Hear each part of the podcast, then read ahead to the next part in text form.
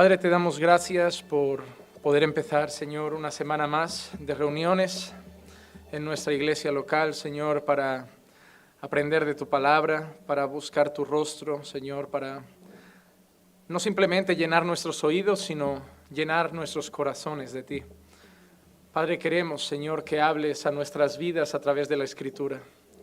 Queremos, Señor, que hables a lo más profundo de nuestro corazón y que nos impulses a vivir lo que vamos a aprender hoy. Que no lo veamos, Señor, como palabras de hombres, sino, como dice Pablo, que las recibamos como palabra de Dios. Para que así, Señor, aceptemos el llamado y la responsabilidad que tenemos como tu pueblo para ir y hacer discípulos a todas las naciones. Padre, que no solo nos enseñes esta tarde, sino que nos impulses, que nos motives, que nos muevas a salir. No queremos seguir parados, queremos vivir tu palabra. Te lo pido en el nombre de Jesús. Amén, amén y amén. Vamos a tomar asiento.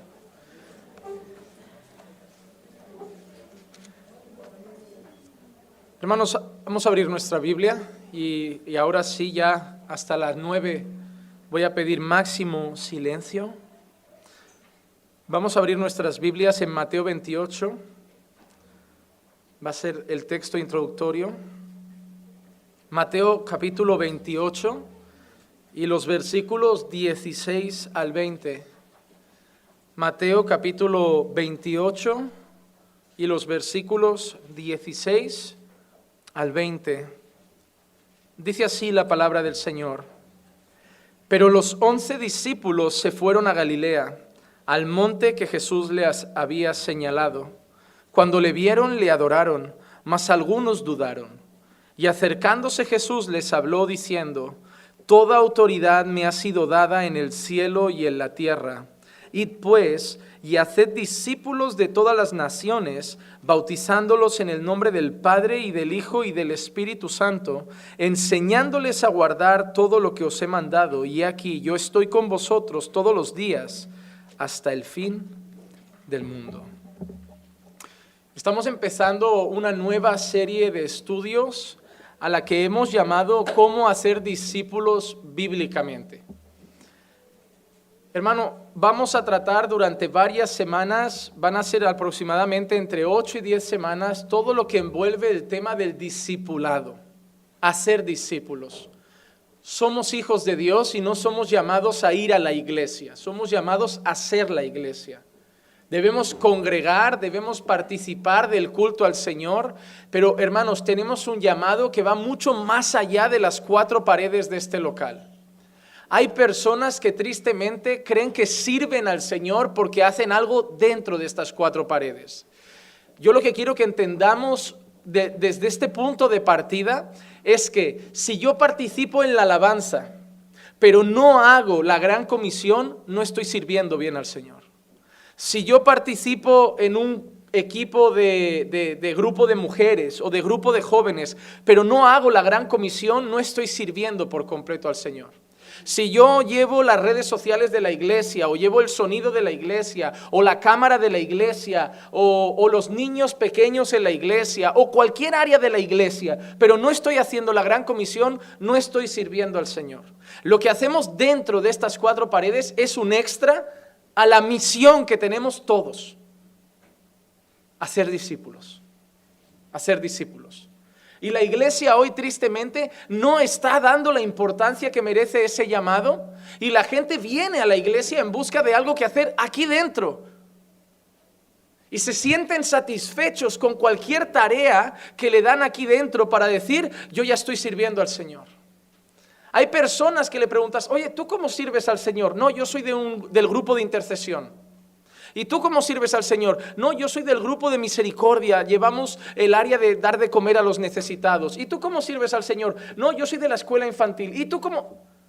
Pero en esas respuestas solo decimos tareas que hacemos aquí una vez a la semana, a lo mejor dos. Pero no son las tareas que aparecen en la Biblia. Ahora yo os hago una pregunta. ¿En qué parte de la Biblia hay un ministerio que se llame dar de comer a los pobres? Ese ministerio no está. ¿En qué parte de la Biblia hay un ministerio que se llama escuela infantil? Ese ministerio no está. ¿En qué parte de la Biblia hay un ministerio de audiovisuales, de redes sociales o de limpieza? Ese ministerio no está. Son cosas que hacemos, que están bien y no les quito valor, pero cosas que alimentan a la iglesia, pero que no colaboran en la misión principal de la iglesia, que es ir y predicar el Evangelio y hacer nuevos discípulos. Nuestro deber como creyentes es la gran comisión. Y por eso la llamamos la gran comisión, porque dentro de todas las comisiones que tenemos como la iglesia de Jesucristo y como cristianos, esta es la gran comisión. ¿Recuerdan cuando a Jesús le preguntan cuál es el gran y mayor mandamiento? Hay muchos mandamientos, pero a Jesús le preguntaron cuál era el gran, el mayor, el principal. Y él dijo, amarás al Señor tu Dios con todo tu corazón, con toda tu mente, con toda tu fuerza. Y el siguiente es amarás a tu prójimo como a ti mismo. Hay muchos mandamientos, pero ese era el gran mandamiento. Como iglesia tenemos muchas comisiones, muchas misiones, muchas tareas, pero tenemos una gran misión ir y predicar el Evangelio a toda criatura y hacer discípulos. Tú no puedes pasar años en la iglesia diciéndole al pastor, pastor, es que todavía no sé cómo servir al Señor, todavía no sé en qué área servir al Señor. El Señor ya hoy te está diciendo, ya puedes servirme, haz discípulos. Hay gente que pasa años siendo un creyente estéril, que no da fruto, esperando que le den algo que hacer aquí dentro. Y déjame decirte algo, en la iglesia, dentro de las cuatro paredes, no hay trabajo para todos. Imagínate que el domingo somos 150 personas. Tú no puedes poner a 150 a abrir la puerta, ¿no? Puedes poner a una persona en portería dando la bienvenida, puedes poner a dos personas acomodando a la gente, a una persona pasando diapositivas, a dos personas con los niños, a, a otras personas haciendo otra cosa más, a otra persona regulando el sonido, otra persona controlando la cámara, pero ¿qué hacemos con el resto de 120? Es que no hay para hacer cosas todos aquí dentro, porque la tarea principal no es aquí dentro. Aquí dentro algunos hacen cosas y otros no hacen cosas. Y no todos harán cosas. Así que ya os digo una cosa. Quitaos de la cabeza si solo estáis pensando en hacer aquí dentro cosas. Porque a mí me hace gracia esa gente que dice, yo no me voy a ir de esta iglesia porque llevo tres años y no me dejan servir. ¿Quién te ha dicho no sirvas al Señor? El problema de esa gente es que no sabe qué servicio Dios quiere de él. Y lo único que quieren es, me voy de esta iglesia porque yo quiero hacer cosas dentro de estas cuatro paredes. No me basta con lo que me pide el Señor, yo quiero más. Y ahí el pecado está en el corazón. Hermano, ninguna iglesia te impide servir al Señor porque servir al Señor va mucho más allá de las cuatro paredes de la iglesia. Para servir al Señor no necesitamos ni siquiera permiso del pastor. Porque cuando yo le predico a mis vecinos, no tengo que pedir permiso al pastor para predicar a mis vecinos y estoy sirviendo al Señor. Problema es que la gente espera cargos dentro de estas cuatro paredes. Así que es mejor que vayamos aceptando que nuestro llamado es hacia afuera y no hacia adentro. El llamado nuestro es hacia afuera, hacia las calles, donde hay necesidad del Evangelio. Y también aquí dentro.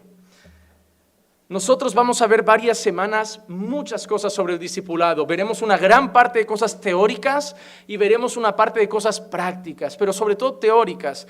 Hablaremos hoy de lo que es un hacedor de discípulos, de cómo es un discípulo, de qué nos debe llevar a ser discípulos. Hablaremos la próxima semana, la semana que viene, de las principales motivaciones a la hora de hacer discípulos, qué nos debe motivar a hacer discípulos. La siguiente semana hablaremos de las excusas para no hacer discípulos. Ese tercer mensaje creo que será especialmente al corazón, porque habrá alguna de las que ponéis, porque la mayoría es no tengo tiempo, no me siento preparado, yo no valgo para eso, y hablaremos de las típicas excusas cuando en el fondo es no quiero hacerlo. Y hablaremos de eso. Porque, por ejemplo, había un ciego que no sabía mucho, que solo decía, yo no sé mucho, solo sé una cosa, yo sé que era ciego y ahora veo, pero ya estaba dando testimonio de Jesús y no me parece que fuera un catedrático. Esa gente que dice, no estoy preparado, es que no quiere hacerlo, porque Jesús no exige un seminario para ir y hacer discípulos. Tú no sabes decirle a la gente, Jesús murió por nuestros pecados, ya sabes algo. Jesús murió por los pecadores y todos somos pecadores y todos necesitamos creer en Jesús porque si no creemos en Jesús lo que nos queda es el infierno. ¿No sabes decir solo eso? Eso ya es algo importante.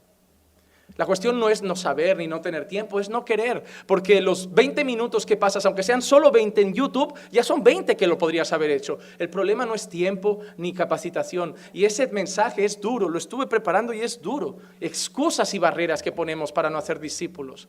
Pero hermanos, estaremos delante de Dios y espero que entendáis, ninguna excusa le va a valer.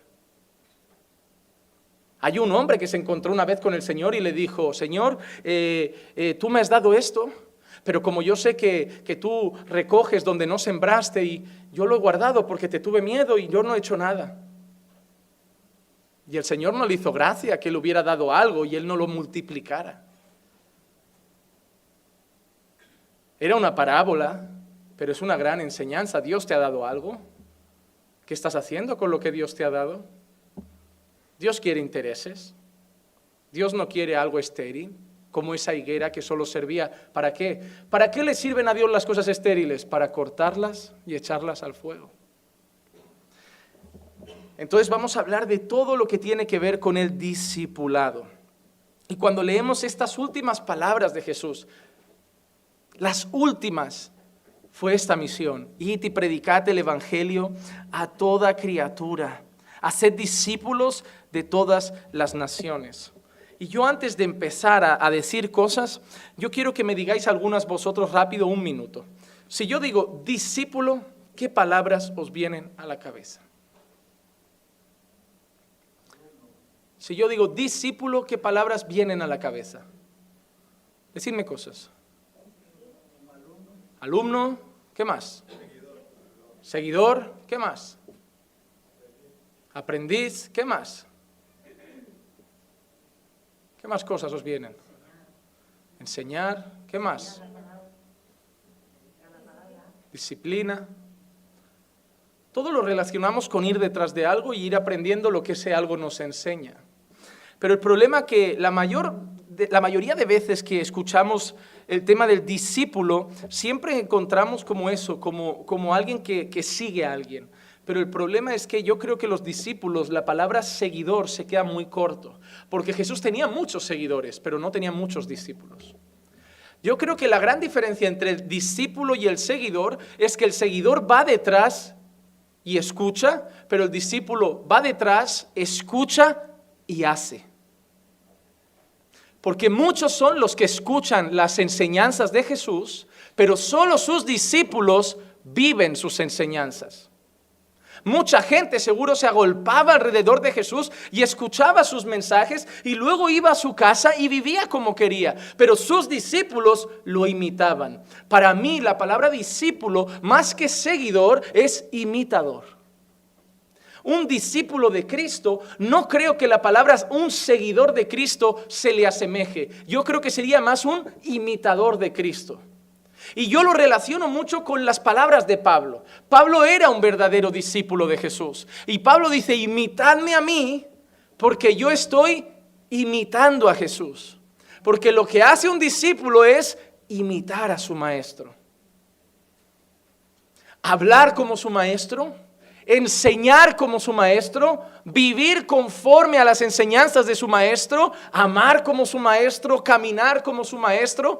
Es más, cuando a veces tenían que hacer milagros, Jesús mismo le decía, hacedlo vosotros.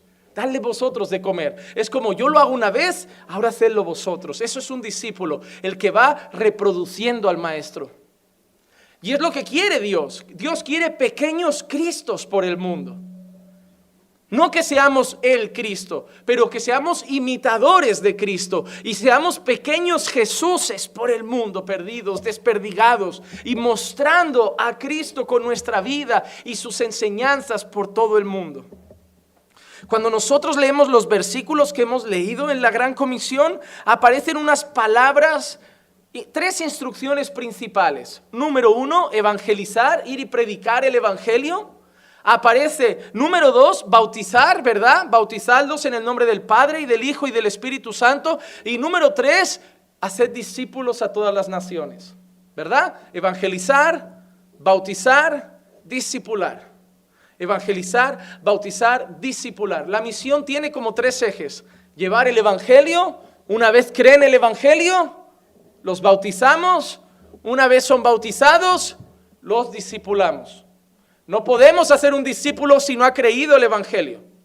Porque si yo le enseño cómo debe vivir según las enseñanzas de Jesús, pero no ha creído el Evangelio, solo voy a crear un moral, un, un hombre moral que va a vivir conforme a Jesús un tiempo y luego se va a volver al mundo porque no había creído y no había nacido de nuevo. El orden es importante, debemos evangelizar, bautizar, discipular. No podemos decirle a un homosexual, deja de ser homosexual, antes de decirle, cree el Evangelio. Porque solo creer el Evangelio y nacer de nuevo le va a traer convicción de pecado y va a poder luchar contra ese pecado. No podemos darle la vuelta a las cosas. Y a veces queremos que la gente simplemente viva como cristianos cuando no lo son. Ahí vemos la iglesia llena de gente que parecía cristiana, pero abandona al Señor. ¿Por qué? Porque escucharon cómo debe vivir un cristiano, aprendieron cómo debe vivir un cristiano y durante un tiempo intentaron vivir como los cristianos, pero no podían. Y un día se desviaron porque no tenían el fundamento, un nuevo corazón. El Señor no ha llegado a nuestra vida para cambiarnos solo. Primero nos ha hecho nuevas criaturas. El Señor no dice, Juan, ahora que te he salvado, te cambio. No, te he hecho nuevo. Un nuevo corazón con nuevos deseos. El cristiano no vive su fe toda la vida con las mismas luchas y tentaciones. Hermano, yo no concibo, de verdad, no concibo una persona que pasa todo su cristianismo con problemas con la masturbación. No lo veo lógico. Entiendo que cuando recién me he convertido tengo una lucha con una práctica habitual de mi vida pasada, porque los deseos no se van de la noche a la mañana, pero tiene que haber una santificación progresiva. Si no, ¿de qué nos ha hecho libres Jesús?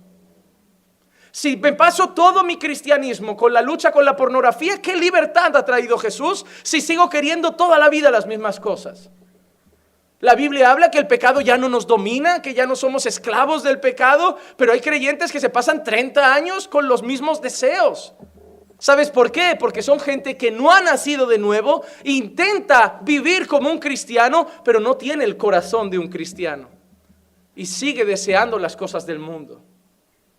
Hacer discípulos no es solo decirle a la gente vive así, es mucho más difícil porque es orar y pedir a Dios discernimiento para ver si lo que tengo delante es alguien que ha nacido de nuevo o estoy perdiendo el tiempo simplemente diciéndole a alguien que no es cristiano que viva como un cristiano. Aunque sea alguien que lleve un año en la iglesia escuchando el mensaje. Cuando hablemos de cómo se hacen discípulos, veremos la importancia de la oración en el discipulado. Porque nosotros solo vemos lo de fuera, pero muchas veces necesitamos guía para que el Señor nos muestre lo que hay en el corazón. Hay gente que no es cristiana y solo tiene ganas de vivir como un cristiano. Hay madres que traen aquí a los hijos.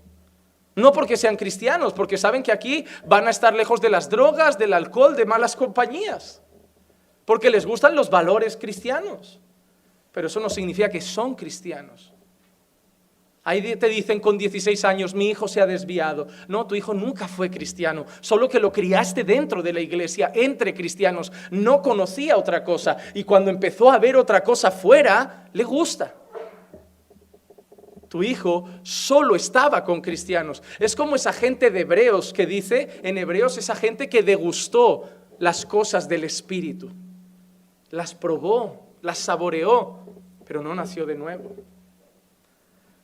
Cuando nosotros vemos la tarea principal, vemos que hay que evangelizar, hay que bautizar y hay que hacer discípulos. Pero el mayor imperativo, la mayor orden, no está en la palabra evangelizar, no está en la palabra bautizar, el mayor imperativo está en la palabra ser discípulos. Porque tristemente la iglesia se ha vuelto un lugar donde la tarea acaba con una oración en la que la persona dice que acepta a Jesús. Que a mí eso me, suena extraño, porque es como que yo le digo a Jesús que lo acepto. como que yo le digo a Jesús, eres digno de mí. Te acepto en mi vida. Te acepto como mi Señor. Hermano, yo creo que deberían cambiar esa oración los que la hacen para decir, Señor, acéptame. Porque ¿quién soy yo para decirte si te acepto o no te acepto? Soy un pecador malvado y miserable para decirte a ti, te acepto. Es más, hay una cosa que siempre he pensado. Nosotros le decimos a Jesús que lo aceptamos como Señor. Pero yo soy de los que cree firmemente que Jesús es Señor de todo. De todo. Porque si yo te preguntara, ¿Jesús es Señor sobre los cielos? ¿Y sobre la tierra? ¿Y sobre el infierno? Jesús es Rey. Él es Señor. Aunque yo le diga, no que te quiero como Señor, Juanma, yo mando en todo. Todo es mío. Soy Rey de reyes y Señor de señores. Otra cosa es que yo reconozca mi vida en sumisión a Él. Eso es otra cosa. Yo me puedo vivir en rebeldía contra el Señor. Y yo puedo someterme al Señor. Pero aunque yo viva como un impío en rebeldía a Él, o viva como un cristiano sometido a Él, Él siempre será Señor. Yo no le digo tú eres Señor, Él es Señor, aunque yo no lo reconozca. Entonces cuando nosotros pensamos en discípulo, a veces también nuestra cabeza comete el error de cuando decimos discípulos, nos pensamos en los doce. Vamos directamente a pensar en los doce. Y yo creo que es uno de los errores que cometemos al pensar en discípulos, en pensar en los doce apóstoles. Y os digo por qué. Porque los apóstoles no eran discípulos normales. Bíblicamente no lo eran. Porque no somos todos apóstoles. Apóstoles hubieron doce. Jesús escogió sus apóstoles están ahí elegidos por Él y son el fundamento de la iglesia. Nuestra doctrina como iglesia cristiana es una doctrina apostólica, es una doctrina basada en las enseñanzas de los apóstoles que estaban enseñando bajo la autoridad de Jesús. Entonces los apóstoles no son la referencia clara de un discípulo porque los apóstoles tenían la autoridad delegada por Jesús para ser el fundamento de la iglesia. El apóstol Pablo en Efesios dice que la iglesia está fundamentada en apóstoles y profetas, en la doctrina de apóstoles y profetas, que ellos son la base y el fundamento de la iglesia. Entonces los apóstoles no cuentan como el discípulo al que debemos mirar porque nosotros no tenemos el llamado, la delegación ni la autoridad que tenía Pedro o que tenía Juan. Pero cuando miramos todo el Nuevo Testamento, ahí sí vemos características de un discípulo, no solo en los doce, sino en cualquier otro que seguía a Jesús.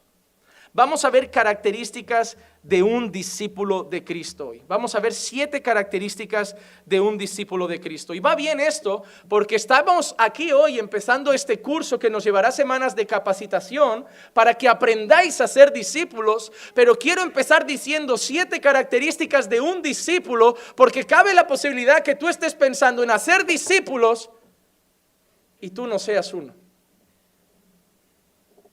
Porque para ser discípulos, primero, hay que ser discípulo. Así que empezamos ahora, en estos minutos que tenemos por delante, a hacer primero un autoexamen. ¿Recuerdan cuando leemos eh, el mensaje de Pablo sobre la cena del Señor en 1 Corintios 11? Que dice, por tanto, pruébese cada uno a sí mismo. Hermano, yo te pido que ahora durante los próximos minutos seas humilde seas humilde para examinar las cualidades de un discípulo y seas humilde para ver si necesitas primeramente volverte un discípulo de Jesús. Porque estamos aquí hoy enseñando cómo haremos discípulos, pero yo creo que debemos ser humildes para reconocer primero si lo somos. Si lo somos. Primera característica de un discípulo es una respuesta al llamado de Dios. Marcos 1, 16 al 20 dice, mientras caminaba junto al mar de Galilea, vio a Simón y a Andrés, hermano de Simón, echando una red en el mar, porque eran pescadores. Y Jesús les dijo, seguidme, y yo haré que seáis pescadores de hombres. Y dejando al instante las redes, le siguieron. Yendo un poco más adelante, vio a Jacobo, el hijo de Zebedeo, y a su hermano Juan, los cuales estaban también en la barca remendando las redes. Y al instante los llamó, y ellos, dejando a su padre Zebedeo en la barca con los jornaleros, se fueron tras él. La primera marca de un discípulo es que está siguiendo a Jesús. Un discípulo no es una persona que tiene un pie en el mundo y uno en la iglesia. Un discípulo no es una persona que pasa una semana en la iglesia y dos en la calle. Un discípulo no es una persona que viene un mes a la iglesia y tres meses de bajón, un mes a la iglesia y tres meses de bajón. Un discípulo es una persona que dejó todo para seguir a Jesús. Estos hombres dejaron su trabajo, su profesión, su labor para seguir a Jesús. ¿Recuerdan Leví? Está cobrando impuestos. Jesús llega, se pone delante del cobrador, le dice, Leví, levántate y sígueme. ¿Se lo pensó? No. Le empezó a decir, oye, pero ¿qué jornada va a tener esto? Porque yo trabajo aquí de 7 a 4. ¿La tuya qué es? ¿Qué me ofreces? Condiciones. ¿Cuántos días libres y cuántas pagas al año? No, él se levantó y lo siguió. La primera característica de un discípulo es que está siguiendo a Jesús. Y seguir a Jesús no es venir el domingo a la iglesia. Seguir a Jesús significa una persona que va detrás de Jesús, con sus oraciones, con su lectura bíblica, con el estudio de las escrituras, buscando alimentarse, buscando conocerlo, buscando aprender de él. Va detrás de Jesús. ¿Estás yendo detrás de Jesús o eres esa persona que lleva años diciendo que está frío en la fe y débil? Hay personas que desde que los conozco son inestables en la fe. Es porque ellos creen que son cristianos, pero están intentando con su carne ser cristianos. Pero no han nacido de nuevo. Porque en la fe podemos tener un momento de bajón, pero la fe no es un tobogán, hermano. Hermano, yo entiendo que en tu vida de fe tú estés así, así, así, y a veces tengas un bache, subas, así, así, pero es que hay gente que es así. Eso no es la vida de un creyente. Hermano, es normal que durante un año tú tengas un momento de bajón, pero no es normal que tengas tres días a la semana buenos y cuatro malos. Hoy me levanté con ganas de orar, ahora dos días que no oro y ahora otro que oro. ¿Y tú sigues creyendo que eres cristiano? ¿Tu corazón no ves que no va detrás de Él? La primera marca de un discípulo es que va detrás de Jesús, que ha escuchado la voz de Jesús que dice, sígueme, y se ha puesto a ir detrás de Él sin importar lo que deja atrás. Pablo dijo, tengo todo por basura por alcanzar a Cristo. Él dejó sus títulos, dejó su reputación, dejó a sus vecinos, dejó su pasado y se puso a seguir al maestro que conoció en el camino de Damasco. ¿Estás siguiendo a Jesús? Número dos, un discípulo desea conocer la palabra. Un discípulo desea conocer la palabra. Primera de Pedro 2.2 dice, desead como niños recién nacidos. Y la expresión que usa Pedro no es solamente leer la Biblia. ¿eh? Porque a veces nos sentamos con la gente y le decimos, tienes que leer la Biblia. Pedro está diciendo algo mucho más profundo a lee la Biblia. Mira la expresión de Pedro, y los que son madres o padres lo entenderán. Desead como niños recién nacidos la leche pura de la palabra para que por ella crezcáis para salvación. Desead como niños recién nacidos la leche pura de la palabra. Es como ese, ¿saben esos niños, los bebés al principio? No sé, madres, ¿cada cuánto bebe un niño? ¿Cuatro horas? Recién nacido, tres, cuatro horas, dos horas, eh, yo qué sé, pasa más tiempo agarrado que desagarrado. ¿Sí o no? Un bebé recién nacido, eh, tú lo sueltas y parece que lo acabas de dejar en la cuna y ya toca otra vez. Que ya dices, ¿y si ya lo llevo aquí pegado? Durante un año, lo ato con cinta aislante y ya me ahorro el ir y venir. Pues eso es lo que dice Pedro como ese bebé recién nacido que constantemente quiere leche y leche y leche. Y te digo una cosa, ¿come otra cosa?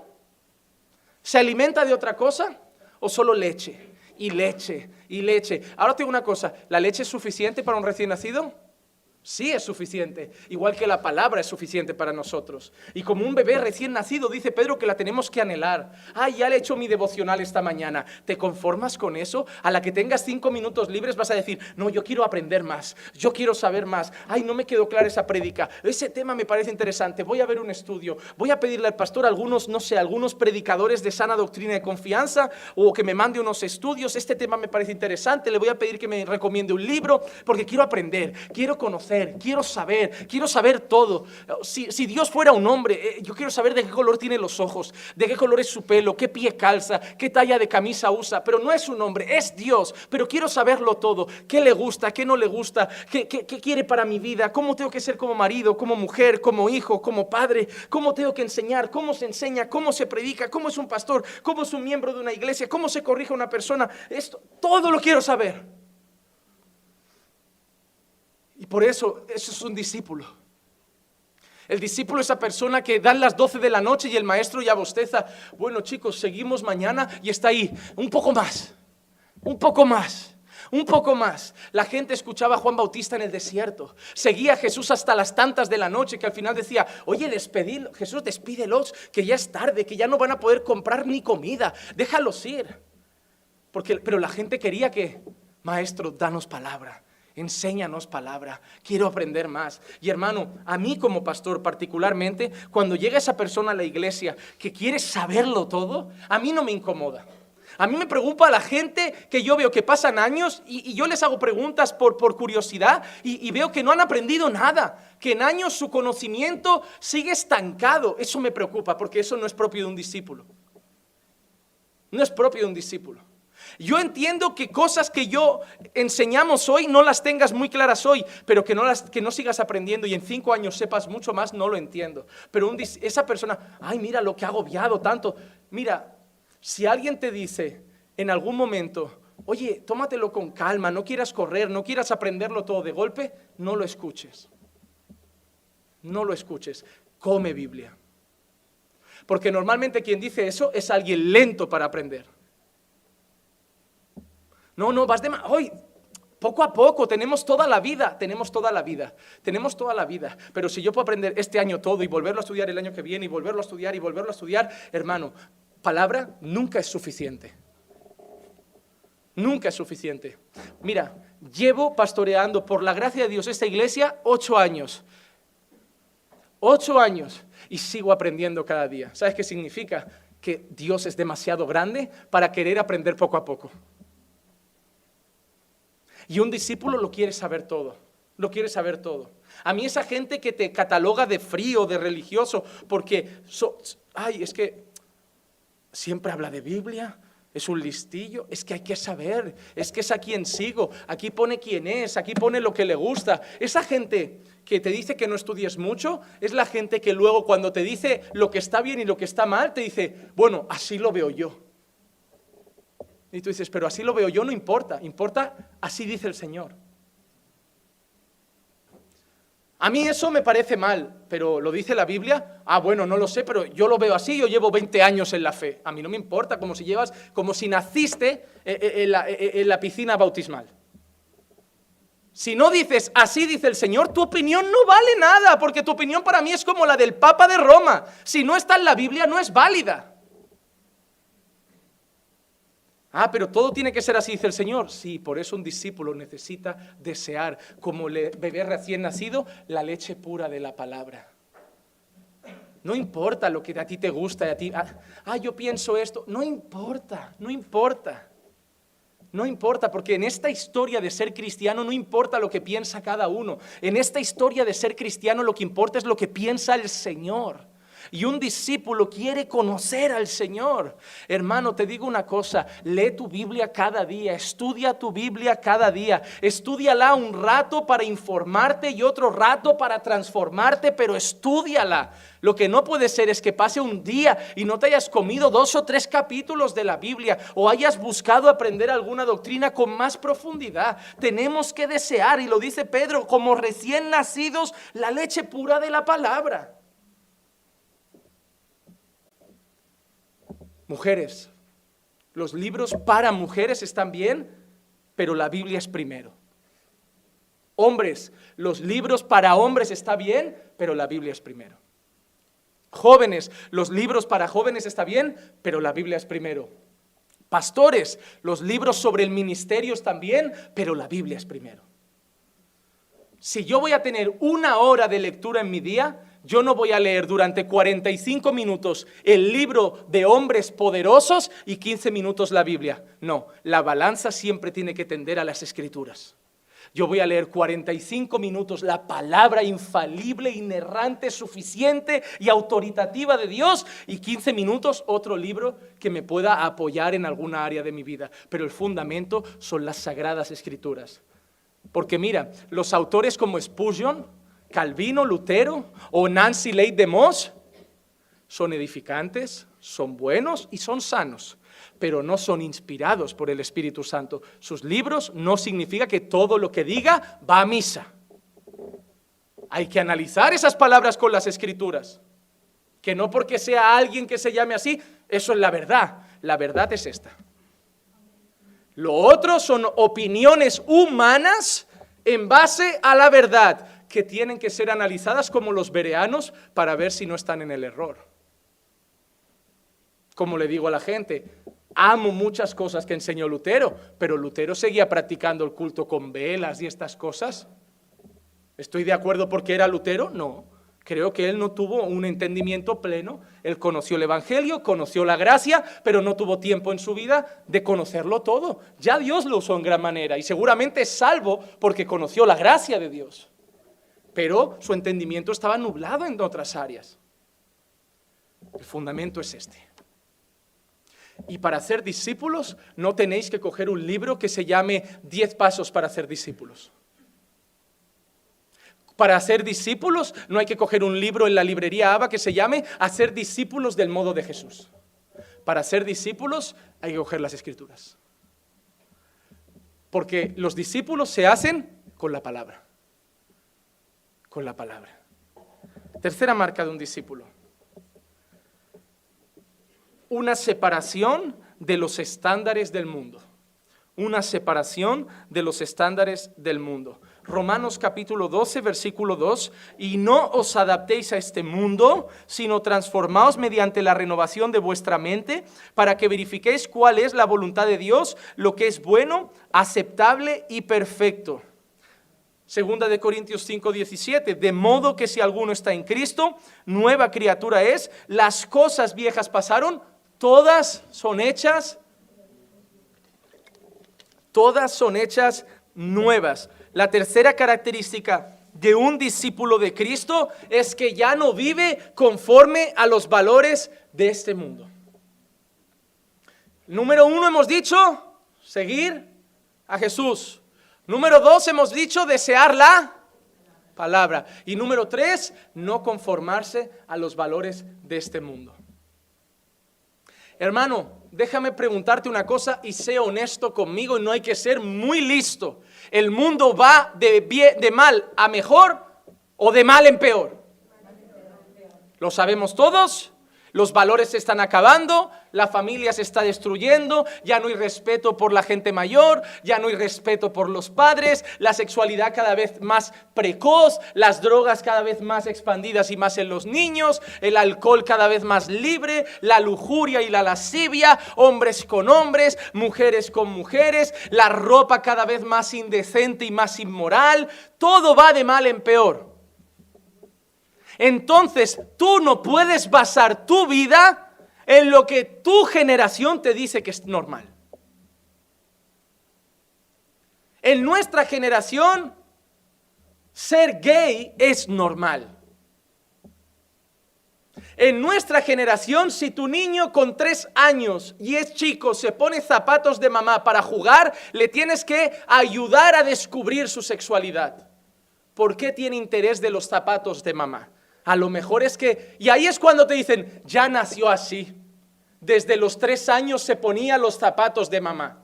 Pero si cuando se pone la primera vez los zapatos de mamá le dices, eso es de mujeres y tú eres un hombre, no lo vuelvas a hacer, ya no se los pone dos veces. Pero como hay que animarlo, ¿no? No, y toma y píntate y ponte el sujetador de mamá y en carnaval disfrázate de mujer. Nació así. Porque entre que lo prueba y los padres lo animan, y en el colegio va así y la gente lo anima, y vemos cualquier película, que el otro día lo hablaba con Cristian, todas las películas hoy tienen que tener una pareja gay, si no parece que los van a denunciar. Ves películas que dices, qué peliculón, qué buena, y aparece el gay en este nego, ya me la han estropeado. Tiene que estar ahí, de dibujos, de lo que sea. Y eso es lo que en la televisión se lo muestran, en el colegio se lo muestran, en la familia juegan con él y se ríen porque el nene se disfraza de niña, el niño al final con 15 te dice, me gustan los hombres, creo que soy gay. No, tú no naciste así. Lo que pasa que de pequeño nadie, nadie sabe nada. ¿Sabes qué decía un niño de pequeño con tres años? Yo quiero ser Spiderman. ¿Y qué le vas a decir al niño? Pues ves probando, salta por la ventana y haz así a ver si llegas al balcón de enfrente. No, le vas a decir a tu hijo, eso es un disparate. Pues si tu hijo con tres años te dice, eh, quiero darle un beso a fulanito y es un chico, eso es una guarrada. Porque eso es lo que hacían los padres antes. Pero ahora no. El mundo va de mal en peor. Por eso un discípulo de Cristo no basa su criterio en este mundo y en esta generación. Es como cuando la gente me dice, ¿en el noviazgo uno se puede besar? No. No. No se puede besar. Porque eso es de este tiempo. Porque antiguamente un beso era algo ya muy privado, muy íntimo y que daba garantías de que esa relación tenía futuro. Antiguamente la gente les costaba hasta cogerse la mano. Era muy raro que una pareja antiguamente se cogiera la mano en la primera cita. Y hoy se cogen del trasero. Por eso ves a tu hija que no la ves porque crees que está con las amigas en el parque, pero no está con las amigas. Te ha dicho que va con las amigas, pero está con el macarrilla de su cole y está en un banco él sentado y ella encima de él magreándose y todos tus vecinos pasando y diciendo, vaya la hija de fulanita. Porque eso es normal. Porque ahora encima lo vemos y lo vemos normal, que niños de 14 años se estén magreando y besando en los parques, cuando alguien les tendría que gritar, niño, que tienes que estar jugando con una pelota y no con eso. Pero, ay, viejo, modernízate. No, un, discípulo de Jesús no se conforma a este tiempo, no se conforma a los rudimientos de esta tierra, no se conforma a los estándares de este mundo ni de este tiempo. Un discípulo de Jesús renueva su mente y la conforma a la palabra de Dios. No importa ni lo que mis padres dijeran que es correcto, ni lo que mi familia decía que era correcto, ni lo que mi país dice que es correcto, ni lo que mi generación dice que es correcto. Importa lo que la Biblia dice que es correcto. Y a mí, como creyente, hay cosas que cuando leía me costaba aceptar. Porque yo soy de la generación que una persona homosexual es normal y está bien. Y cuando empiezo a entender las escrituras me cuesta. Porque tengo amigos a lo mejor homosexuales, compañeros de trabajo homosexuales, con los que me he reído o con los que en el trabajo en el pasado a lo mejor me tomé alguna copa. Y yo soy de esa generación que yo estoy convencido de que ser homosexual era normal. Pero cuando empiezo a coger la Biblia, tengo que aceptar lo que Dios dice, aunque me cueste en mi corazón por lo que he vivido 20 años de vida. No todo va a ser fácil aceptarlo. No te haces cristiano y de golpe lees la Biblia y aceptas todo. Cuesta, pero hay que luchar contra mi corazón, saber que mi corazón ha sido engañado por la cultura mucho tiempo y tengo que entender que esto es la verdad. Cuesta ser de la generación mía. Cuesta ser un millennial. Y que te digan que la mujer es sumisa. Cuesta en este mundo de hoy. Porque cuando lees que la mujer se sujete a su marido, lo primero que dice tu cabeza es machista. ¿Sí o no? Machista. Pero es la palabra de Dios. Entonces hay que luchar con el corazón. Y decir, corazón, tú dices que es machista porque el mundo te ha dicho que es machista. Pero esta es la verdad. Un discípulo no se, no se adapta a los estándares del mundo, se adapta a la palabra. Y no es fácil. No es fácil, cada uno tiene luchas. para aceptar ciertas cosas. Pero si somos discípulos y hemos nacido de nuevo, el Espíritu Santo traerá convicción de cada cosa. Número cuatro, un discípulo tiene una vida de autoexamen y autodisciplina. De autoexamen y autodisciplina. Mateo 16, 24. Entonces Jesús dijo a sus discípulos, si alguno quiere venir en pos de mí, niéguese a sí mismo, tome su cruz y sígame. Primera de Corintios 9, 26 y 27. Por tanto, yo de esta manera corro no como sin tener meta, de esta manera peleo, no como dando golpes al aire, sino que golpeo mi cuerpo y lo hago mi esclavo, no sea que habiendo predicado a otros yo mismo sea descalificado. Pablo dice, hago de mi cuerpo mi esclavo. Antes éramos esclavos de nuestro cuerpo. Nosotros nos movíamos por lo que nuestro cuerpo quería. Ahora hacemos a nuestro cuerpo nuestro esclavo. A veces el cuerpo te va a tirar un impulso a hacer algo y tú vas a decir, eh, esclavo, aquí no mandas ya. Ahora tú te sometes al Espíritu. Y segunda de Corintios 13, 15, poneos a prueba para ver si estáis en la fe. ¿Tú haces eso a menudo? ¿O das por hecho que eres cristiano? Mira lo que Pablo le dice a los corintios. Poneos a prueba para ver si estáis en la fe. Examinaos a vosotros mismos. ¿O no os reconocéis a vosotros mismos de que Jesucristo está en vosotros, a menos de que en verdad no paséis la prueba? Mira lo que Pablo está diciendo. Examinaos si estáis en la fe, porque solo vosotros sois capaces de ver la realidad de si Jesús está en vosotros. Y mira qué pregunta hacia el final. ¿O no pasáis esa prueba? ¿Sabes por qué hay gente que no quiere pararse a analizar cómo es un discípulo de Jesús? Porque tiene miedo de, no pasar la prueba. ¿Saben por qué preferimos iglesias que nos hagan creer que somos cristianos cuando no lo somos? Porque no queremos enfrentarnos a la realidad de que no lo somos. Porque la mayor cosa que el ser humano ha odiado toda la vida y la va a seguir odiando y por eso crucificaron a Jesús es la verdad. Nadie la quiere oír. Nos jactamos, ¿eh? Le decimos a los amigos, a los hermanos, al pastor, no, pastor, conmigo sea sincero. Si ve algo, me lo dice, pero no lo queremos. Lo decimos para quedar bien, pero si fuera verdad, cuando nos lo dicen, agacharíamos la cabeza y no desapareceríamos dos semanas de la iglesia.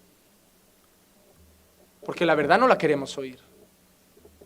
Por eso yo estoy diciendo, pruébate para ver si eres un discípulo, pero hazlo humildemente.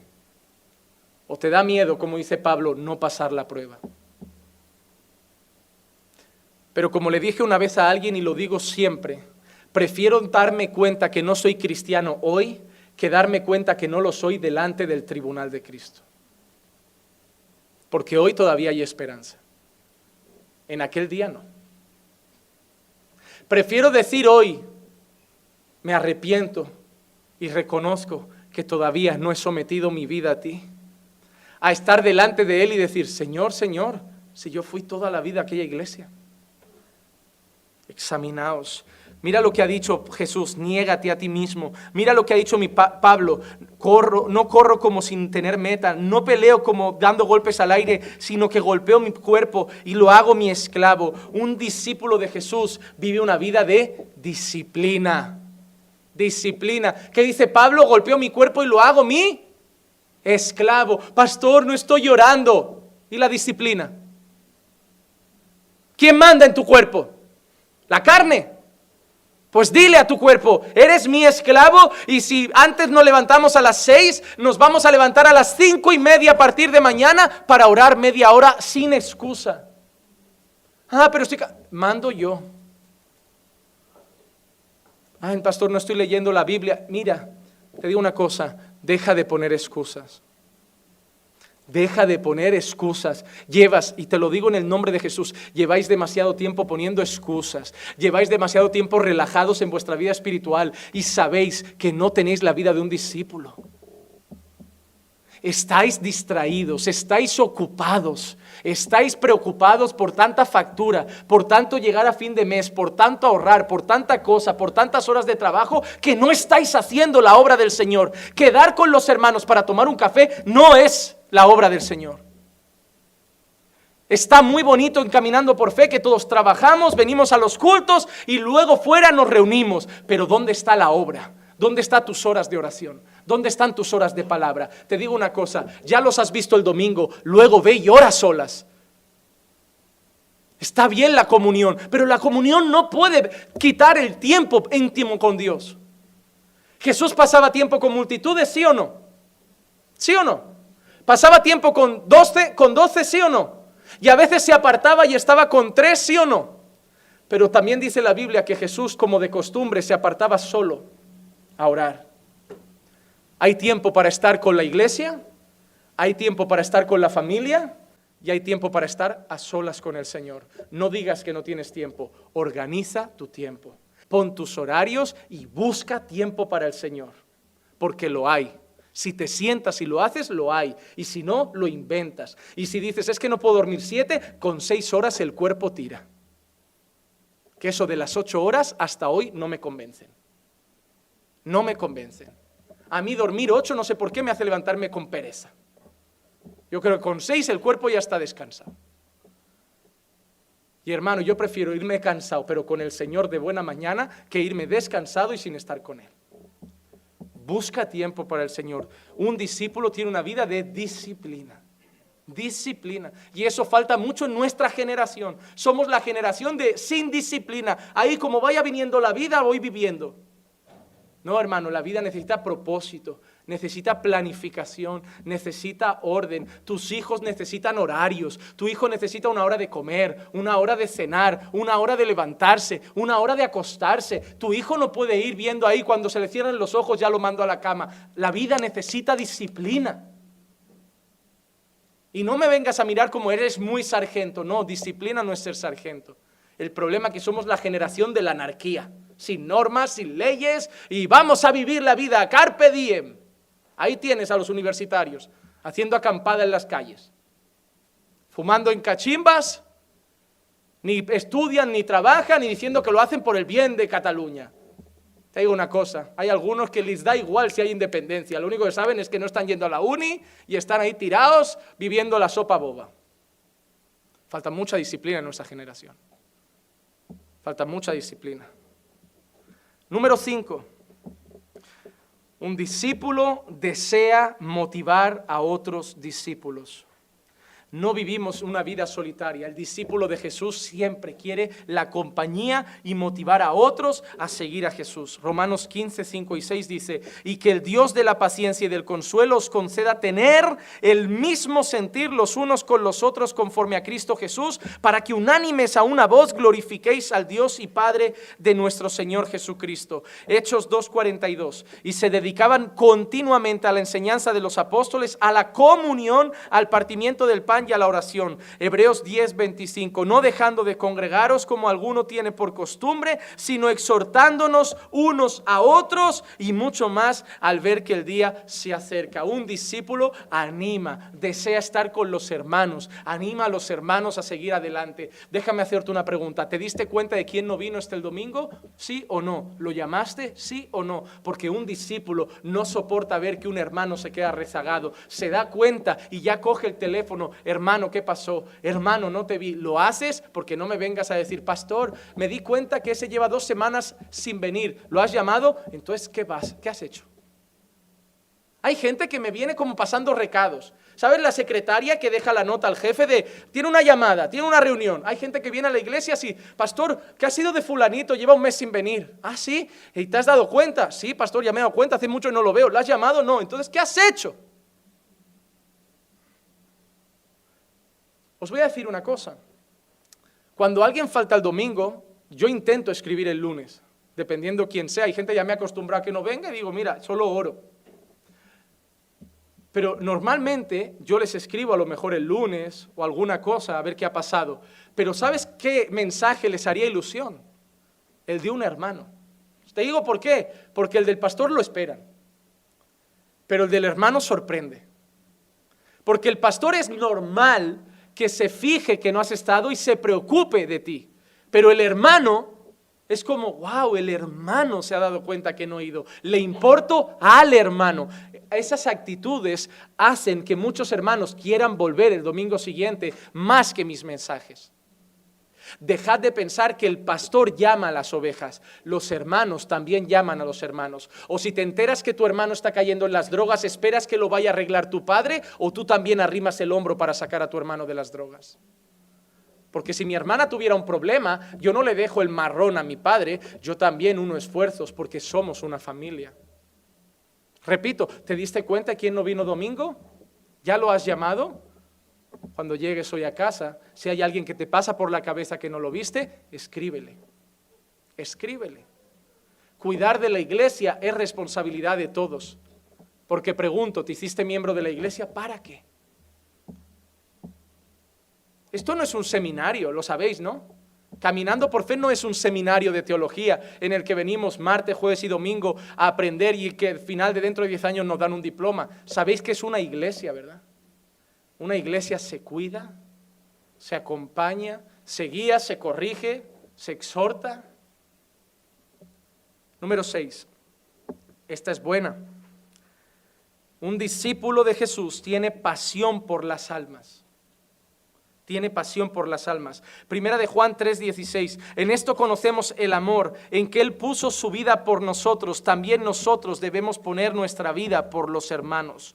Primera de Pedro 2:21, porque para este propósito habéis sido llamados, pues también Cristo sufrió por vosotros, dejándose ejemplo para que sigáis sus pisadas. Romanos 10, 13 al 15, porque todo aquel que invoque el nombre del Señor será salvo. ¿Cómo pues invocarán a aquel en quien no han creído? ¿Y cómo creerán en aquel de quien no han oído? ¿Y cómo irán sin haber quien les predique? ¿Y cómo predicarán si no son enviados? Tal como está escrito, cuán hermosos son los pies de los que anuncian el evangelio de bien. Hermano, Jesús tenía pasión por las almas. Y nosotros somos llamados a seguir sus pisadas. Si nuestro maestro tenía pasión por las almas, ¿qué debemos tener nosotros? Pasión por las almas. Déjame hacerte una pregunta y sé honesto en tu corazón. ¿Qué sientes cuando estás todo el día en el trabajo rodeado de gente que se está yendo al infierno? ¿Qué sientes cuando comes con tu padre o tu madre o tus hermanos y estás en una mesa riendo y compartiendo tiempo con gente que sabes que ahora mismo está en el infierno? Nada, pastor, me acostumbré a saber que si mi madre muere hoy se va al infierno. ¿Te has acostumbrado a eso? Duermes tranquilo sabiendo que si tu madre por lo que sea hoy le da un infarto, va a arder constantemente en el lugar donde hay lloro y crujir de dientes. ¿Tú sabes lo que sería tu madre suplicándote desde el mismo infierno? ¿Por qué no me hablaste en vez de tanta fiesta, de tanto cumpleaños y de tanta risa? ¿Por qué no me insististe? ¿Por qué no me predicaste? ¿Tú te imaginas a tu madre gimiendo de dolor eternamente? Jesús no podía con eso. Por eso allí donde iba, la palabra que más se ve cuando Jesús hacía un milagro o cuando Jesús hacía algo, dice, y sentía compasión por ellos. Y los miraba y los veía como ovejas que no tienen pastor. Lo que más motivaba a Jesús era la compasión, la misericordia. Jesús se subió en aquella cruz y una frase muy bonita que leí una vez es, lo que sujetó a Jesús en la cruz no fueron los clavos, sino el amor que tuvo por nosotros. Jesús no fue a la cruz por obligación, Jesús no fue a la cruz por un castigo romano, Jesús fue a la cruz por compasión por nuestras almas perdidas. Y si el amor de Dios está en nosotros, porque decimos que hemos conocido a Dios, ese amor por las almas perdidas debe estar en nuestros corazones. Y si yo sé, por ejemplo, que ahora los domingos se va a predicar de un Jesús que salvó a una samaritana, o se va a predicar el próximo de un Jesús que liberó a un endemoniado, pues yo quiero que venga gente para ver si Jesús los salva y los libera. Pasión por las almas, falta pasión por las almas. Y número siete, un discípulo de Jesús persevera en la fe Un discípulo de Jesús persevera en la fe. Y esta palabra es muy importante, hermano, métetela en la cabeza, persevera. Los discípulos no abandonan a mitad de camino, los discípulos no se desvían a medio camino, los discípulos perseveran hasta el final. Filipenses 3, 13 y 14, hermanos, yo mismo no considero haberlo ya alcanzado, pero una cosa hago, olvidando lo que queda atrás y extendiéndome a lo que está delante, prosigo hacia la meta para obtener el premio del supremo llamamiento de Dios en Cristo Jesús. Juan 5, 37 al 39. Y el Padre que me envió, ese ha dado testimonio de mí, pero no habéis oído jamás su voz ni habéis visto su apariencia. Y su palabra no la tenéis morando en vosotros, porque no creéis en aquel que Él envió. Examináis las escrituras, porque vosotros pensáis que en ellas tenéis vida eterna, y ellas son las que dan testimonio de mí. Esas escrituras que dan testimonio de Él. Esa gente que persevera en esas escrituras que dan testimonio testimonio de Él. Hay personas que no siguen a Jesús porque no creen en su testimonio, porque no creen las escrituras. Pero un discípulo de Jesús, como Pablo dice en Filipenses, prosigue a la meta. Prosigue a la meta. Hermano, Pablo tuvo, y, sabes que no miento, habla de prisiones, habla de latigazos, de piedras, habla de naufragios, de persecución. ¿Y en qué momento le dices a Pablo, le escuchas a Pablo decir, eh, a mí me dais ahora un mes? Cuando esté mejor vuelvo a la iglesia. Porque estoy pasando un momento muy duro. Estoy pasando un día, un momento difícil con mi niño. Por el amor de Dios, hoy cualquier problema tuyo parece que se está cayendo el mundo y es motivo para alejarte. Y ahí, ahí vuelven después de dos o tres meses y esperan que la gente los aplaudan como qué valiente. Qué valiente, no. Crece en la fe. Crece en la fe. Es que tengo un problema con mi hijo. No eres tú sola y con mi padre no eres tú solo y con el dinero no eres tú solo. Aquí todos tenemos algún problema. Pero es que quedarme en casa no lo arregla. Pero es que quedarme en casa entre las sábanas llorando viendo una película no arregla el problema. Comer helado, trabajar no arregla el problema. Ponerme canciones tristes no arregla el problema. ¿Y venir a la iglesia lo arregla? No. Pero no voy a parar mi vida por un problema. Yo voy a seguir adelante y voy a tener fe que ese problema está en las manos del Señor y en el momento oportuno Dios va a intervenir. Pero no voy a parar mi vida por un problema. Si tuviera que parar mi vida por un problema, mi vida mejor que no siga porque tengo problemas cada año. Pero tengo que seguir adelante y proseguir a la meta. Y más problemas que se tienen con Jesús, luchas. Porque antes teníamos la del mundo, pero ahora tenemos en el mundo y luchas a veces en la iglesia. No hay que seguir a la meta. El discípulo persevera persevera hasta el final. Y ahora, hemos hablado de las características de un discípulo y ahora llega una pregunta rápida. ¿Y cuál es el mejor lugar para hacer discípulos? ¿Cuál es el mejor lugar para ser discipulados?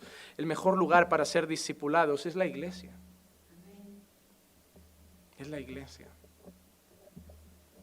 A veces queréis ir a las calles a hacer discípulos, pero en la calle predicáis el Evangelio. Hay gente que ni ha creído y ya queréis hacer un discípulo de alguien que ni siquiera es un converso. Aquí tenéis personas que acaban de creer y necesitan ser discipuladas. Hermano, lo que te voy... Claro, si sales a la calle y evangelizas y alguien cree, eh. Pero voy a ser honesto, sal a la calle a evangelizar. Y cuando den testimonio de que han creído viniendo a la congregación y buscando al Señor, disipúlalos. No queréis coger a alguien de la calle y volverlo creyentes vosotros de la noche a la mañana. Pero hermano, abre tus ojos en la iglesia. Hay personas que tú sabes, que te das cuenta que son nuevos en la fe y tú llevas a lo mejor más años y ahí es donde entra el discipulado. Cuando yo me siento con un hermano de la iglesia que me dice, pastor, quiero hablar con usted para tomar un café, me dice, tengo esta lucha, ¿qué hago? Y yo le doy un consejo bíblico y lo oriento. Eso es hacer discípulos. Realmente yo tengo una suerte, que mi labor ministerial es la que más fácil para hacer discípulos, porque es hacer discípulos constantemente. Es tomar gente que ha creído y ayudarla a crecer en la fe más conforme al carácter de Cristo. Pero no es labor solo del pastor, tú puedes hacer a otras personas. Tú mismo sabes la cantidad de gente que tenemos ahora en la iglesia. ¿Cuánta gente viene cada domingo? Ahora hice una pregunta. ¿Estáis esperando que yo los disipule a todos?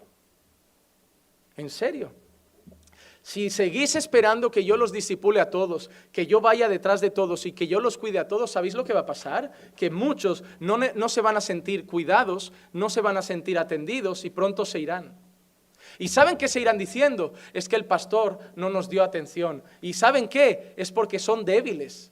Porque la realidad es que el pastor no puede dar atención a todos. Porque uno, uno, nuevo cree que el pastor tiene la obligación de paralizar el mundo y cuidar el que acaba de llegar. Pero vosotros que no sois tan nuevos sabéis que no es así y que es toda la iglesia la que se involucra en el cuidado y la atención de las personas. Así que si alguien se va de la iglesia y en algún momento te dice a ti, me voy porque no me sentí pastoreado, tú mírale a los ojos y dile, yo también tengo la culpa porque también eras mi hermano. No me intentes justificar a mí diciendo, ay, ten paciencia, el pastor somos muchos. No, asume tu culpa y di, yo no hice nada por ti. Yo creo que nadie ha entendido todavía cuál es la posición de un pastor y la posición de un creyente en la iglesia. Seguimos a veces con una mentalidad de nuestras antiguas denominaciones, con un poco de pastor dependencia, creyendo que es el pastor el que cuida a todo y a todos. Y eso es un gran error. Eso es un gran error. Hoy estoy como Jesús diciéndole a los doce, dadles vosotros de comer. ¿Y tú qué haces? Yo te doy a ti más comida para que tú le des a ellos. Tú ya no te necesitas a lo mejor leche, tú ya puedes comer sólido y tú puedes darle a ellos la leche. Pero si yo tengo que coger al nuevo y enseñarle lo que es la cruz y el evangelio, y coger a los que sabéis y enseñaros escatología y cómo será el milenio, y enseñaros, y yo digo, pero ¿yo creéis que abarco todo, que mi cabeza tiene tiempo para estar preparando tanto material? Pero imagínate que tú o tres o cuatro cogéis a los nuevos y le dices, mira, la cruz es esto, el pecado es esto, y otro que sabe un poco más enseña esto, y yo enseño a vosotros, eso es la iglesia. A veces nos preguntamos, pastor, ¿cuánto puede crecer la iglesia? ¿Hasta cuánto puede pastorear usted? La iglesia podrían ser dos mil si se pastorearan entre ellos. Yo no puedo, yo puedo con 30. Entonces lo que tenemos que hacer es ya fragmentar la que tenemos en cuatro y empezar a dividir los grupos. Porque yo con los que somos no puedo con todo. Pero es que yo no soy llamado a eso. Yo creo que cuando miro el Antiguo Testamento, el modelo lo veo también. El modelo, ¿no te acuerdas de Moisés? Estaba saturado. ¿Qué le dice Jetro? Yerno mío, vas a reventar. No elijas a cualquiera, elige a gente sabia, llena del Espíritu Santo y haz así, pon a unos en grupos de 10, de 50, de 100. Y lo que este no resuelva, que lo pase al otro. Y lo que este no resuelva, que lo pase al otro. Y la pelota gorda, que te llegue a ti. Entonces vosotros estaréis tratando el Evangelio y cosas simples y yo me estaré encargando de la gente que se está a punto de divorciar, de los hijos que se están yendo de casa, de, de las cosas graves, donde el corazón de un pastor tiene que estar 100% involucrado porque requiere muchas horas. Sabiendo que mientras yo me involucro intentando con la ayuda de Dios rescatar un hogar, la gente no está descuidada porque hay gente que ya sabe un poco cuidando de los pequeñines. ¿Lo entendemos? Ese es trabajo tuyo. Así que cuando digas, estoy esperando ya dos años aquí que me den un cargo, ya te lo he dado. Y podría tener miedo, porque el miedo del corazón del pastor es, ¿sabes qué? Los que no quieren engrandecerse, no les va a costar empezar, pero estos que están ahí sentados y tienen unas ganas de ser líderes y mandar, ahora van a tomar tu palabra, la van a torcer y van a empezar a hacer cultos en casa. Yo no te digo que montes una célula, ¿eh? Si te levantas como autolíder ahora y te montas tu célula así, también define mucho lo que busca tu corazón. Yo he dicho que cuides a tus hermanos. Pero también es verdad, yo a veces digo, es que tengo miedo de lo que los que mal quieran hacer vayan a hacer, pero por ese miedo yo no puedo dejar de decirle a la iglesia lo que debe hacer. Si veo a alguien que lo empieza a hacer mal, lo sentaré y lo corregiré. Y le diré, mira, tu corazón muestra deseos de protagonismo. Pero habrá gente que lo va a entender y va a servir a los hermanos con humildad. Pero esa es la labor de la iglesia. Es como esa gente que dice, es que si les digo que no den el diezmo, que no es obligatorio y que solo se ofrenda, no darán nada. A veces por el miedo dejamos de decir verdades porque los malos las cogen para mal. Pero es que yo no puedo estar pensando quién va a retorcer mi mensaje para engrande. Yo tengo que pensar en los que lo harán bien y decir la verdad. Eso es lo que hace el pastor. Y ver cómo empieza a desarrollarse y decir, mira, fulanito. Es como cuando le dices, iglesia, la Biblia os manda corregiros los unos a los otros. ¿La Biblia lo manda sí o no? Hay dos personas, las que le va a costar hacerlo, va a ver algo y va a sufrir, decir, lo he visto, pero ¿quién soy yo? Y va a sufrir, pero lo va a hacer con amor y humildad. Y esa gente que va a decir, uy, vía libre, oye tú, oye tú, pero yo por miedo a esa gente no puedo dejar de decir la verdad. Debéis discipularos, cuidaros y enseñaros unos a otros. Y si de ahí nace una división porque, pastor, que se ha levantado uno y está haciendo grupito, oye, pues es lo que Dios quería, ya está. Yo tengo que confiar en la soberanía de Dios, pero enseñar su palabra. Y la verdad es que tenéis que reproduciros. Oveja que no se reproduce es estéril y eso no es el modelo de Dios. Y yo confío en la iglesia que somos y en lo que enseñamos y voy a confiar que Dios va a hacer que la iglesia sirva y trabaje con un corazón servicial y no afán. Porque ahí nos haremos una iglesia bíblica, bíblica. Entonces, quiero dar ahora rápido, y las voy a dar muy rápido, seis características del discipulado.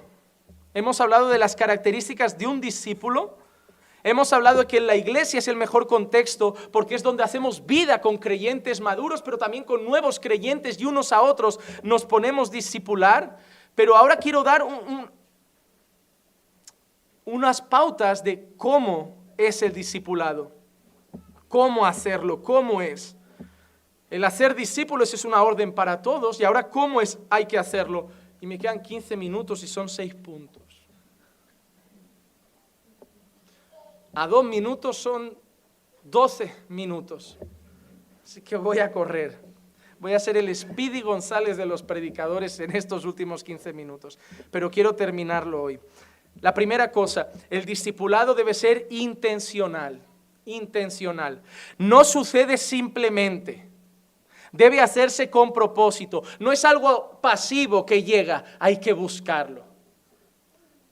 No puedes esperar simplemente que pase. No puedes esperar que un día por arte de magia abras los ojos y estés ahí en una mesa haciendo discípulos. Tiene que ser intencional. Yo voy a ser discípulos. Voy a buscar a alguien, voy a elegir a ese hermano con el que tengo confianza, pero lo veo que es nuevo en la fe y no sabe mucho y voy a quedar una vez a la semana y le voy a enseñar un poco y me tomaré café y hablaremos de su vida y de lo que dice la palabra una vez a la semana, un ratito, media hora tiene que ser intencional. Hebreos 10:24, y consideremos cómo estimularnos unos a los otros al amor y a las buenas obras. Mira lo que dice el autor de Hebreos, consideremos cómo hacerlo, es decir, pensemos en cómo estimularnos, pensemos una manera de animarnos unos a otros. Entonces, hermano, mira a tu alrededor el domingo, mira la iglesia, ves hermano que ya lleva dos meses viniendo, ves hermano que acaba de hacer el curso de membresía y di, ¿sabes qué? Voy a llamar al hermano. Le voy a decir, hermano, vamos a tomarnos un café, voy a ver si conoce al Señor, en qué grado está su fe. Y hermano, ¿sabes qué es lo bueno? Que puede ser retroalimentarse. Tú puedes también ir al hermano y además yo no he podido pasar mi información. Pastor, ese hermano que acaba de hacer el curso de membresía es, es creyente y fiel, se le ve fiel, pero tiene una lucha en casa. A mí me empiezas a decir cosas que es bueno que las sepa. Porque, ojo, importante, hacer discípulos dentro de una iglesia no es hacer discípulos sin que el pastor sepa nada. El pastor sigue siendo una parte de la iglesia y es bueno informarle de cosas que consideramos importantes. Oye, pastor, he estado hablando con fulano, ¿usted sabe el problema que tiene en su matrimonio? No, no sabía nada, voy a llamar porque eso es grave. Entonces, a ver, no todo. Ahora me va a empezar a sonar el móvil 30 veces al día. Pastor, ¿sabe que es zurdo? No, no, no, no hace falta. O sea, Zurdo, diestro, sí, hacía un tiempo, antes se quemaban, pero ahora ya no los quemamos, solo, solo, aunque sea zurdo, sigue, sigue, sigue. Pelirrojas y zurdas ahora ya no se queman, antes sí, pero ya no. Número dos, debe ser motivacional. Motivacional, debe haber una motivación interna, no puedes esperar que nazca de ti. ¿Saben por qué muchos no hacen discípulos? Porque muchos están esperando que por arte de magia algo se despierte en su corazón y los impulse a ser discípulos. No va a pasar nunca. No va a pasar nunca. Yo a veces pensaba, no, mira, la dieta es así, tú te tienes que concienciar. Cuando tu mente lo acepta, ahí la dieta la empiezas. No lo acepta nunca la dieta, la mente. No lo acepta, no lo acepta. Tienes que tener una motivación, estar más sano, cuidar tu salud, eh, perder peso, pero tiene que haber una motivación. Una motivación tiene que haber. No sé, ponte una foto de cuando estabas con 80 kilos y otra al lado de con 115 y ahí tu motivación, volver a hacer eso. O, yo, ponte una foto de un hígado graso en, el móvil y la miras y dices, así está ahora, voy a cuidar mi, mi alimentación. Porque ahora mismo tengo eso dentro de mí. Y si buscan hígado graso en las imágenes de Google, van a ver Está guapo. Ya no parece un hígado. Parece un hígado, pero como una mezcla de hígado y, como, un, como tocino frito. Tiene como unos grumitos que parecen que están tostados. No sé, yo tengo, me entran dos ganas, o de arreglarlo, o sacarlo y freírlo y comerlo. Una de dos. El discipulado tiene que ser motivacional. Si tus convicciones bíblicas, si el llamado de Dios, si el, mandamiento de Jesús no te motiva a ser discípulos, nada lo hará.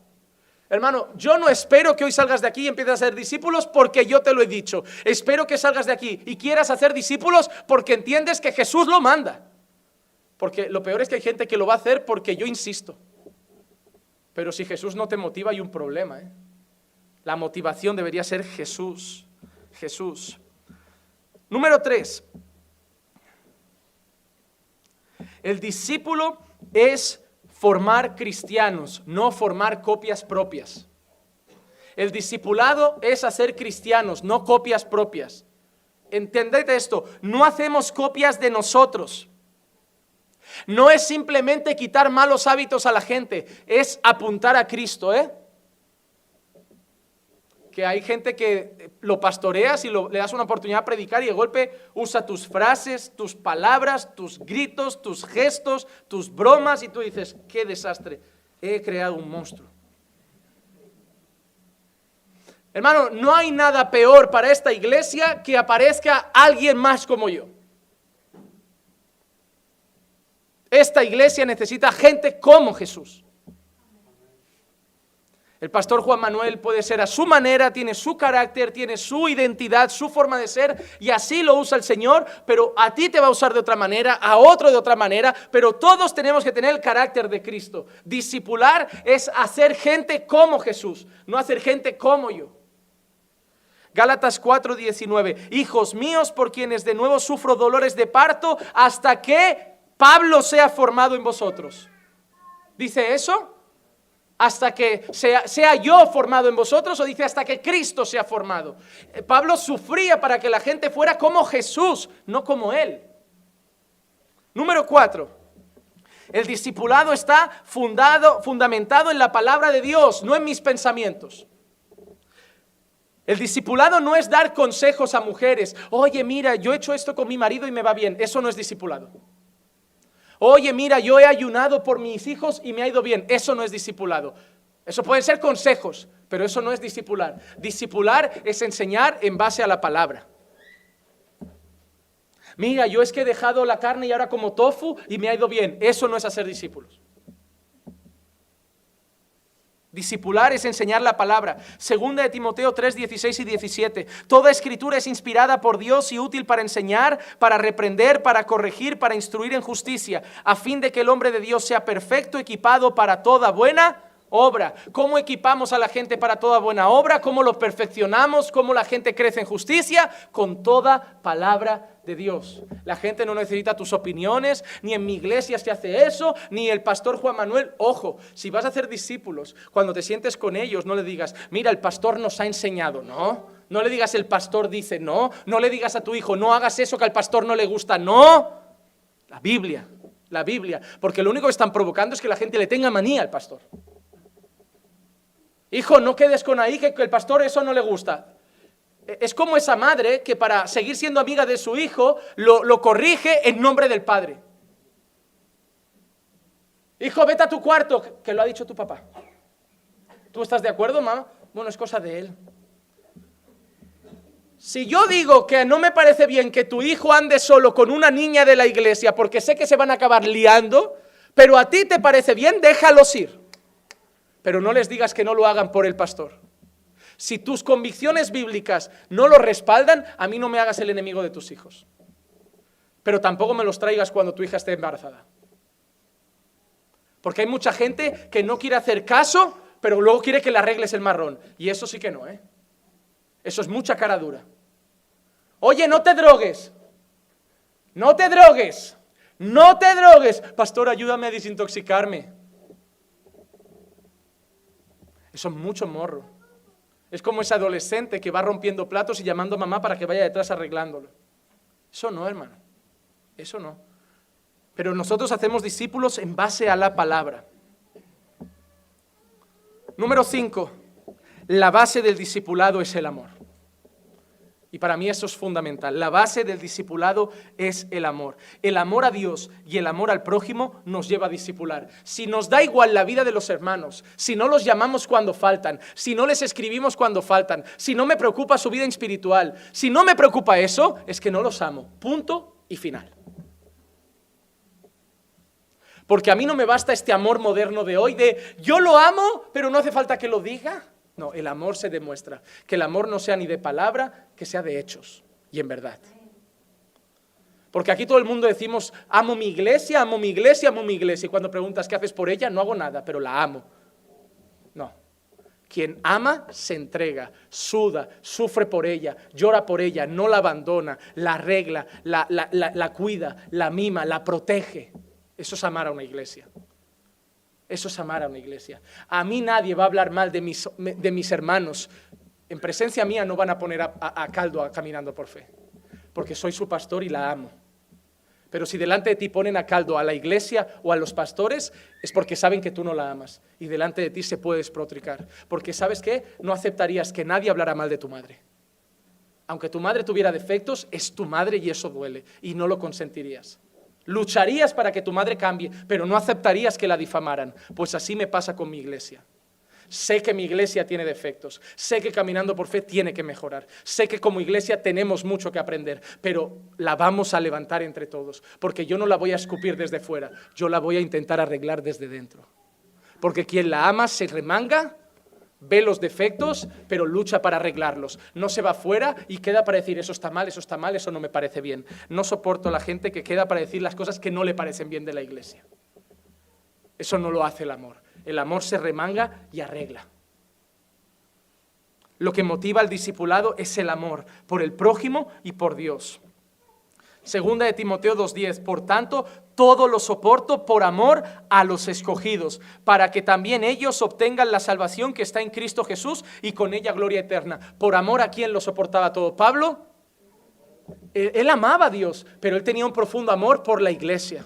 Todo lo soporto por amor a los escogidos. Y número 6, el discipulado es relacional. El discipulado es relacional. Hermanos, una cosa, discipulados son relaciones. Discipulado no es dar estudios bíblicos. Y de eso iremos hablando en los próximos cursos. Discipulado no es darle un folleto y decir, hazme la tarea. No, hermano, eso es un curso. El discipulado son relaciones. Si tú ves el discipulado como un proyecto, eso tan frío no va a llevar a ningún lado. El discipulado es algo natural, hermano. ¿Quién fue el mejor discipulador de la historia? Jesús. ¿Hizo algún curso bíblico? Él andaba y hablaba. Él a la hora de la comida hablaba. Él se sentaba al lado y les decía. Él los miraba y los corregía. Eran relaciones, pero hizo discípulos. El discipulado es relacional.